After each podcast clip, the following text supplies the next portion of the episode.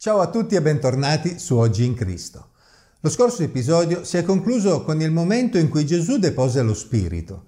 Se Gesù fosse stato una persona comune, la sua storia si sarebbe chiusa così, ma il bello del Vangelo di Matteo viene proprio nel finale. Ora è il momento della sepoltura di Gesù, che come vedremo ebbe delle particolarità inaspettate. Ne parliamo in questo episodio 63 della serie sul Vangelo di Matteo.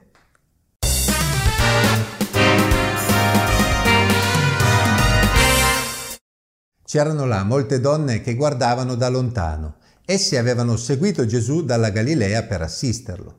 Tra di loro erano Maria Maddalena, Maria madre di Giacomo e di Giuseppe e la madre dei figli di Zebedeo. Matteo 27 versetti 55 e 56.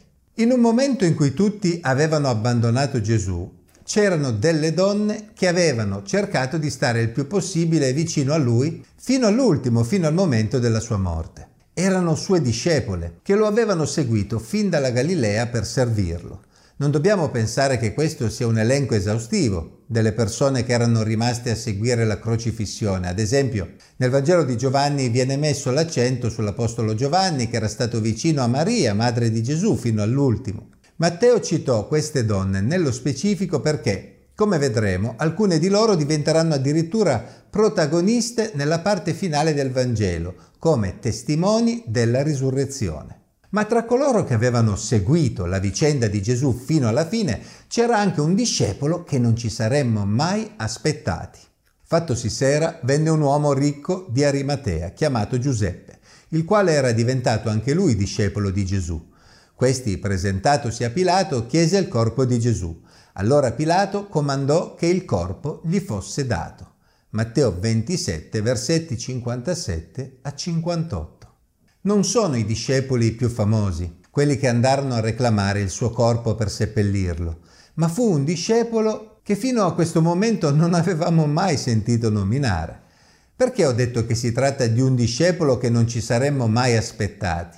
Perché il Vangelo di Marco ci dice che questo Giuseppe d'Arimatea non era solo un uomo ricco, come abbiamo appena letto, ma era anche un illustre membro del Consiglio, proprio il Consiglio guidato dal sommo sacerdote che aveva condannato Gesù a morte. Probabilmente egli era un fariseo. È piuttosto significativo che a reclamare il corpo di Gesù da Pilato per dargli sepoltura si presentò proprio un membro del Consiglio, quel medesimo Consiglio che lo aveva condannato.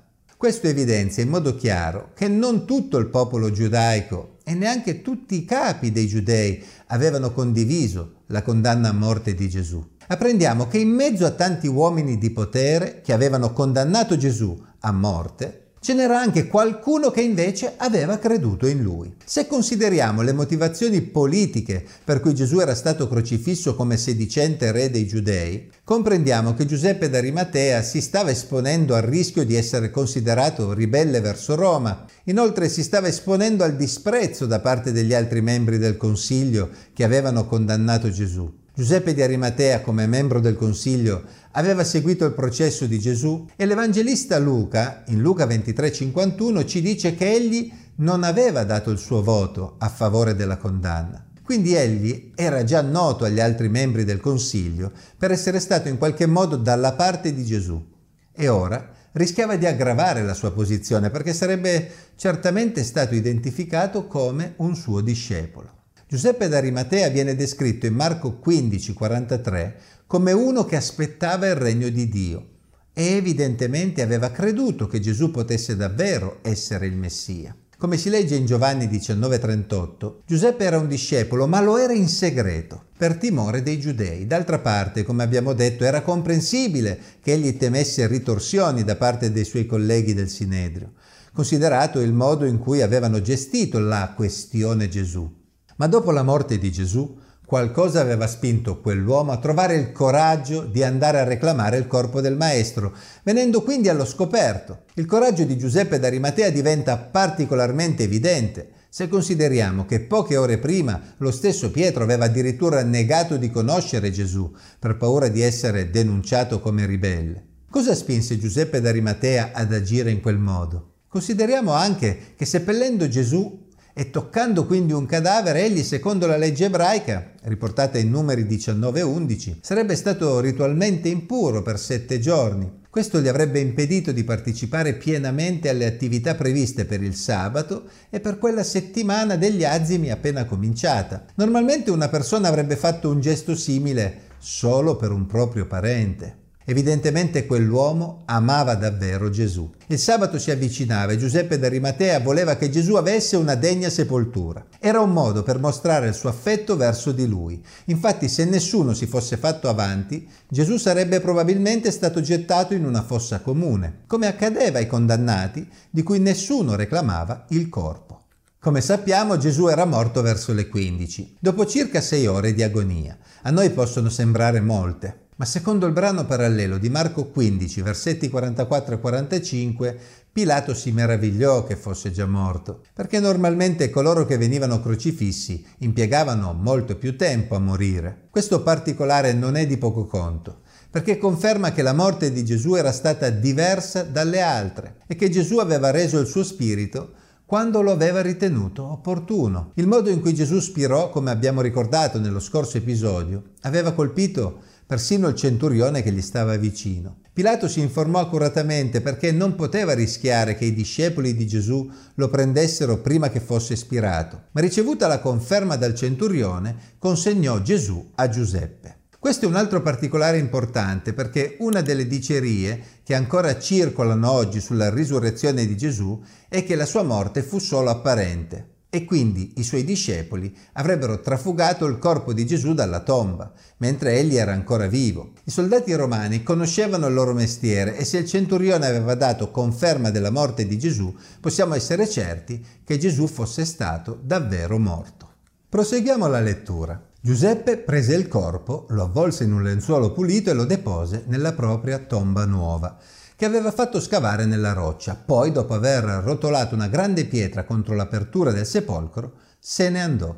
Matteo 27, versetti 59 e 60. Giuseppe d'Arimatea ha dovuto darsi un grande affare in quelle ore per presentarsi a Pilato e poi compiere tutto ciò che era necessario per seppellire Gesù. Sappiamo dagli altri Vangeli che fu aiutato da altri discepoli. In particolare, secondo il brano di Giovanni 19, versetti 38 a 42, Giuseppe d'Arimatea fu aiutato da Nicodemo, un altro fariseo, un altro di quelli che mai ci saremmo aspettati di vedere tra i seguaci di Gesù. Eppure furono proprio le mani di Giuseppe e di Nicodemo, quei discepoli che non ti aspetti, a prendersi cura del corpo di Gesù prima di collocarlo nella tomba. Furono loro i più vicini a Gesù fino all'ultimo. Infine fu rotolata una pietra contro l'apertura del sepolcro per chiuderlo. Chissà quanta tristezza avevano quei discepoli mentre rotolavano quella pietra. Matteo va a concludere questa scena del Vangelo focalizzandosi ancora sulle donne che avevano seguito tutto fino a quel momento. Maria Maddalena e l'altra Maria erano lì, sedute di fronte al sepolcro. Matteo 27, 61. In un momento in cui tutti avevano abbandonato Gesù, c'erano ancora delle donne che avevano cercato di stare il più possibile vicino a lui fino al momento della sua morte e adesso stavano lì a fissare la pietra del sepolcro. Matteo si riferisce all'altra Maria facendo intendere che si trattava di una certa Maria, madre di Giuseppe e di Giacomo, di cui aveva già parlato nei versetti precedenti. Che tristezza doveva esserci nei loro cuori. Ma come vedremo la loro dedizione a Gesù verrà ben ripagata. Infatti le donne citate qui da Matteo diventeranno addirittura insieme ad altre protagoniste nella parte finale del Vangelo, come testimoni della risurrezione. Avendo visto con i propri occhi il luogo in cui Gesù era stato posto quando sarebbero andate al sepolcro il terzo giorno, quelle donne si sarebbero aspettate di trovare Gesù nella tomba. Ma come vedremo le cose andranno molto ma molto diversamente. Cosa facevano intanto i capi dei sacerdoti? Mentre questi pochi discepoli e discepole di Gesù avevano seguito la sepoltura di Gesù. Lo leggiamo nel seguito. L'indomani, che era il giorno successivo alla preparazione, i capi dei sacerdoti e i farisei si riunirono da Pilato, dicendo, Signore, ci siamo ricordati che quel seduttore, mentre viveva ancora, disse, dopo tre giorni risusciterò. Ordina dunque che il sepolcro sia sicuramente custodito fino al terzo giorno, perché i suoi discepoli non vengano a rubarlo e dicano al popolo è risuscitato dai morti. Così l'ultimo inganno sarebbe peggiore del primo. Pilato disse loro, avete delle guardie, andate, assicurate la sorveglianza come credete.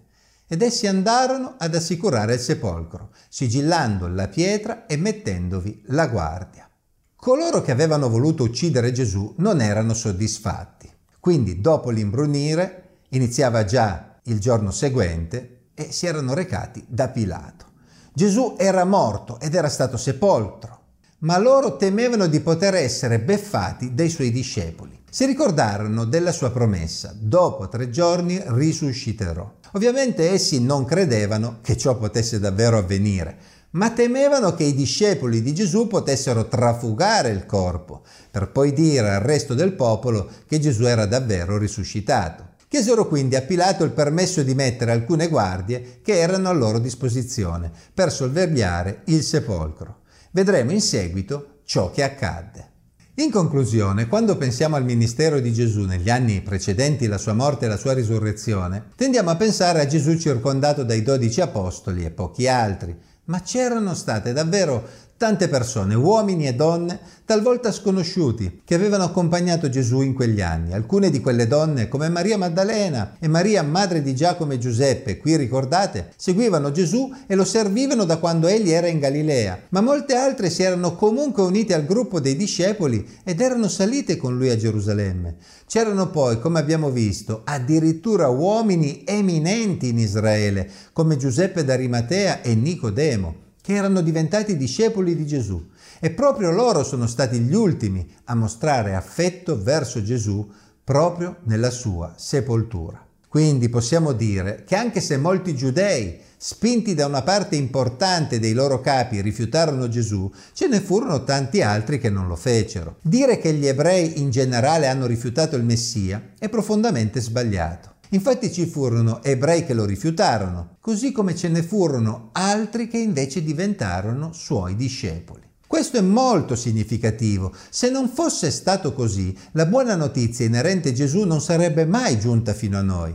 Forse non ci avete mai pensato. Se non ci fossero stati degli ebrei che hanno seguito il loro Messia Gesù, proprio come avevano fatto quelle donne o come avevano fatto seppur in segreto per un certo tempo, Giuseppe d'Arimatea e Nicodemo, e come avevano fatto tanti altri discepoli di cui nemmeno conosciamo il nome. Come sarebbe mai arrivata la buona notizia di Gesù fino a noi, stranieri che non potevamo neanche sapere chi o cosa fosse il Messia? Mentre penso a ciò che hanno fatto Giuseppe d'Arimatea e Nicodemo, i discepoli che non ti aspetti, Prendendosi cura del corpo di Gesù per seppellirlo, non posso fare a meno di pensare alla grande quantità di ebrei che come loro aspettavano il regno di Dio. E anche se con grande difficoltà e timore, anche negli anni a seguire riconobbero che Gesù era proprio quello che diceva di essere, il Messia, il re dei giudei. Molti di loro nei decenni seguenti accettarono di essere perseguitati